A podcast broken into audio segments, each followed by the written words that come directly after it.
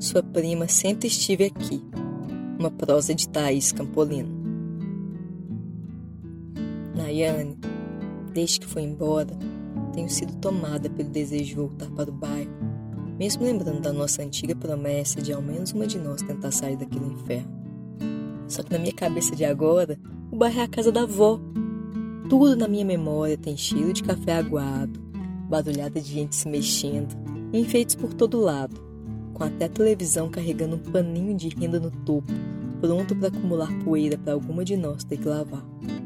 E você está ali, bem no meio desse caos pouco particular, me alimentando, velando meu sono e brincando de me ensinar as primeiras letras, sob a tutela indiscreta das adultas sempre ocupadas trabalhando para garantir a mistura.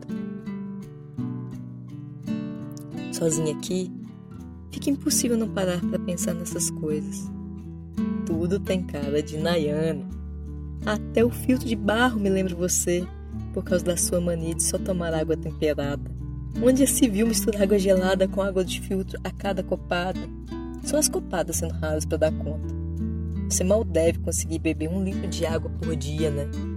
Seus 350 ml de refri herdados dos hábitos da senhora minha mãe doente de diabetes antes de 50 não contam nada ao seu favor. Ai, prima. Só sei cuidar de ser cuidada por você. Não dá para existir assim, sem te encher o saco por tudo. Mas eu vou ter que tentar. Porque se estou aqui sonhando de tão longe com tantas palavras, foi porque lá atrás você me fez aprender a brigar por mim. Pode ficar tranquilo.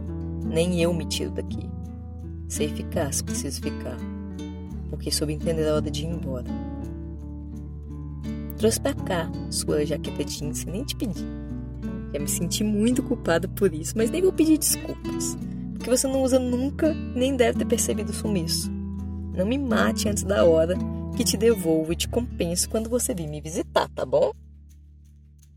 Meu apartamento de três cômodos está finalmente mobiliado, pronto para receber visitas com uma mesa posta com tudo o que se tem direito. Aproveita que está solteiro e venha, mas dessa vez venha só. Sem sua dona menina, vovó ou qualquer outra.